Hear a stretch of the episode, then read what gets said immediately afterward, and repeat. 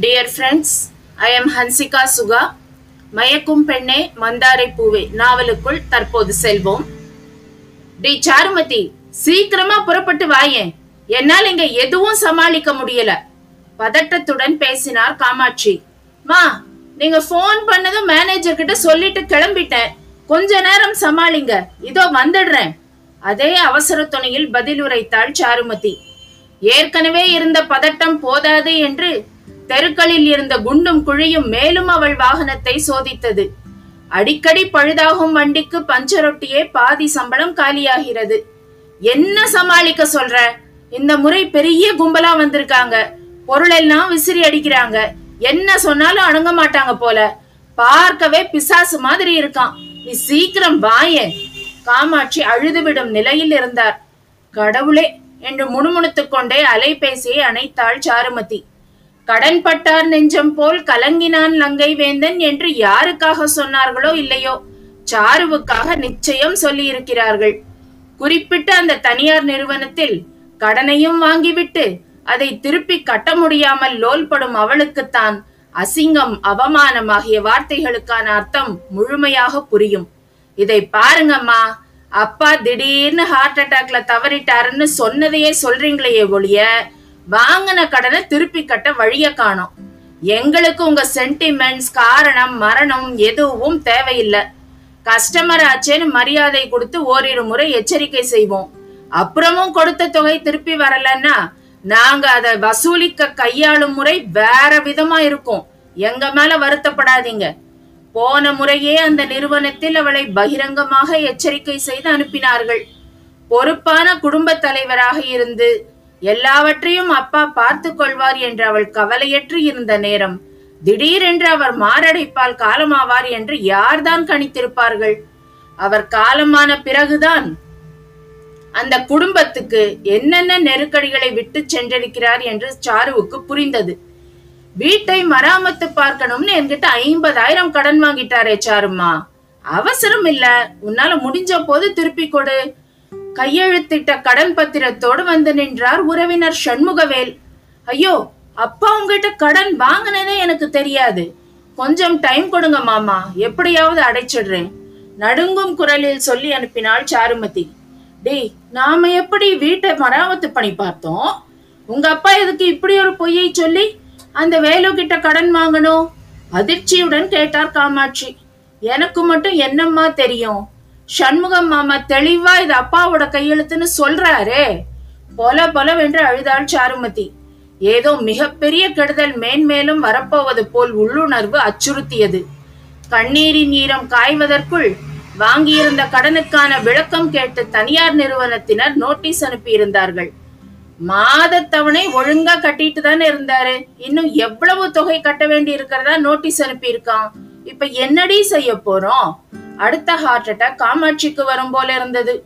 ஒண்ணுமே புரியலம்மா. எல்லாம் அப்பா பாத்துக்குவாருன்னு அவர் பொறுப்புல விட்டதுல.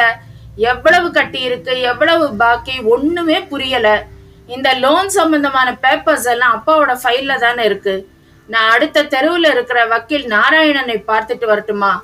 எனக்கு சுயமா எதுவுமே முடிவெடுக்க தெரியல. சூழ்நிலையை சமாளிக்க முடியாமல் திணறினாள் சாருமதி. அடுத்து வந்த சில நாட்களில் நாராயணன் உதவியோடு அந்த நிறுவன அதிகாரிகளுடன் நீண்ட நேரம் பேசி ஒரு வழியாக தன் தந்தை வாங்கிய கடனை தான் மெல்ல அடைப்பதாக ஒப்புக்கொண்டாள். இந்த மனுஷன் ஒரு கடனை அடைக்கிறதுக்காக இன்னொரு பக்கம் கடன் வாங்கி வச்சுட்டு போயிருக்காரு. இப்ப எந்த கடனை முதல்ல அடைக்கிறது சாரு? கேள்வியின் பாரத்தை அவள் மீது போட்டுவிட்டு அவள் முகத்தையே பார்த்தார் காமாட்சி. தனக்கும் அன்னைக்கும் நடந்த உரையாடலை கவலையுடன் நினைத்து கொண்டே சாருமதி டூ வீலரில் வந்து இறங்குவதற்குள் வீட்டு வாசலை அடைத்து சாமான்கள் விசிறி அடிக்கப்பட்டு இருந்தன. அக்கம் பக்கத்தினரின் பார்வையை பொருட்படுத்தாமல் அவசரமாக வீட்டுக்குள் நுழைந்தாள். நடக்கும் அலங்கோலங்களை பார்த்து செய்வதறியாமல் மதிலோரம் நின்று கண்ணீர் வடித்தவராக காமாட்சி. ஆ ஆ, சீக்கிரம் ஆகட்டும். அந்த வால் கிளாக் கூட மிச்சம் வைக்க கூடாது. எல்லாத்தையும் தூக்கு. அதிகார தோரணையில் தனது ஆட்களை மிரட்டிக் கொண்டிருந்தான் ஒருவன். அவனது அகண்ட முதுகும் தோல்வரை தொங்கிய முடியும் கட்டை குரலும் முகத்தை அடையாளம் காட்டாமலே பயத்தை ஏற்படுத்தியது. ரவுடியாக இருந்தாலும் இந்த சுச்சுவேஷனில் சார் போட்டுத்தானே பேசியாக வேண்டும். தன் தலைவிதியை நொந்து கொண்டு வாய் திறந்தாள் சாருமதி. சார் ப்ளீஸ் இங்கே இருக்கிற பொருள் எதையும் தொட வேண்டாம்னு சொல்லுங்க. நான் உங்க நிறுவனத்துல மறுபடியும் வந்து பேசுறேன். கெஞ்சும் குரலில் சாருமதி கேட்டது அவன் காதில் விழவில்லையோ? இறைந்து கிடந்த பொருட்களை தாண்டி அவசரமாக அவன் முன்னே வந்து நின்றாள். பெண் என்றால் பேயும் இறங்கும் அல்லவா? இந்த சாத்தான் இறங்குகிறதா என்று பார்ப்போம். சார் ப்ளீஸ் கொஞ்சம் டைம் கொடுங்க என்று கேட்டுக்கொண்டு அவள் கை கூப்ப அதற்கு மேல் பேச்சு வராமல் நாக்கு மேலெண்ணத்தில் ஒட்டி கொண்டது. இவன் இவன் ஏய் இங்கே என்ன வேடிக்கை? ஆ ஆகட்டும் என்று உரிமையவனின் விழிகள் தன் முன் கைகூப்பி நின்றவளை அலட்சியமாக பார்த்து விழி நகர்த்தி மீண்டும் அவள் முகத்திலேயே ஆச்சரியமாக நிலை குத்தி நின்றது. நீ நீ சாருமதி விழிகளின் திகைப்பு மாறாமல் கேட்டான். அவன் முகத்தின் கொடூரத்திற்கும் அவன் பார்வையின் திகைப்புக்கும் சற்றும் சம்பந்தம் இல்லாமல் இருந்தது. நீ நீங்க ஆறாவது முதன் தானே தன் கேள்வி சரிதானா என்ற ஐயத்துடன் கேட்டாள் சாருமதி. தன் முன்னே நிற்பவன் ஆறாவ முதன். என்ற அறிவு அறுதியிட்டு சொல்கிறது. ஆனால் அவன் எப்படி இப்படி ஒரு குடிகெடுக்கும் வேலையில் இருக்கிறான்? இந்த கடன் வசூலிக்கும் கும்பலுக்கு இவன் தான் தலைவனா? டேய் போதும். எதுவும் எடுக்க வேண்டாம். எல்லாம் அப்படியே வைங்க என்று அவன் சத்தமாக சொல்ல சுற்றி இருந்தவர்கள் அவன் உத்தரவுக்கு கட்டுப்பட்டார்கள். அண்ணே முதலாளி கேட்டா என்ன சொல்ல? கும்பலில் ஒருவன் எழுக்க நான் பதில் சொல்லிக்கிறேன். வாசல்ல கிடக்கிறதெல்லாம் கொண்டு வந்து உள்ள வச்சிரு. சுகோ என்று பதிலுரைத்தான். சாருமதி இன்னும் திகைப்பு மாறாமல் நின்ற கோலத்திலேயே நின்றிருந்தாள்.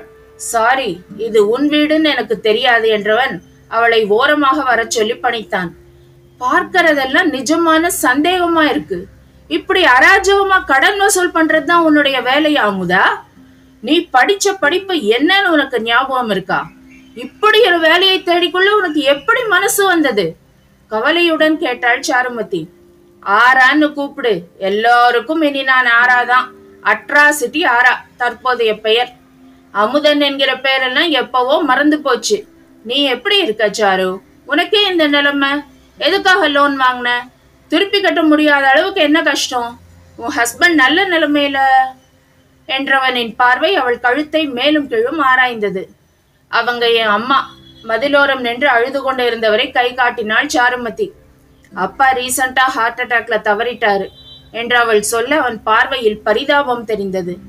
எனக்கு இன்னும் கல்யாணம் ஆகல அமுதா.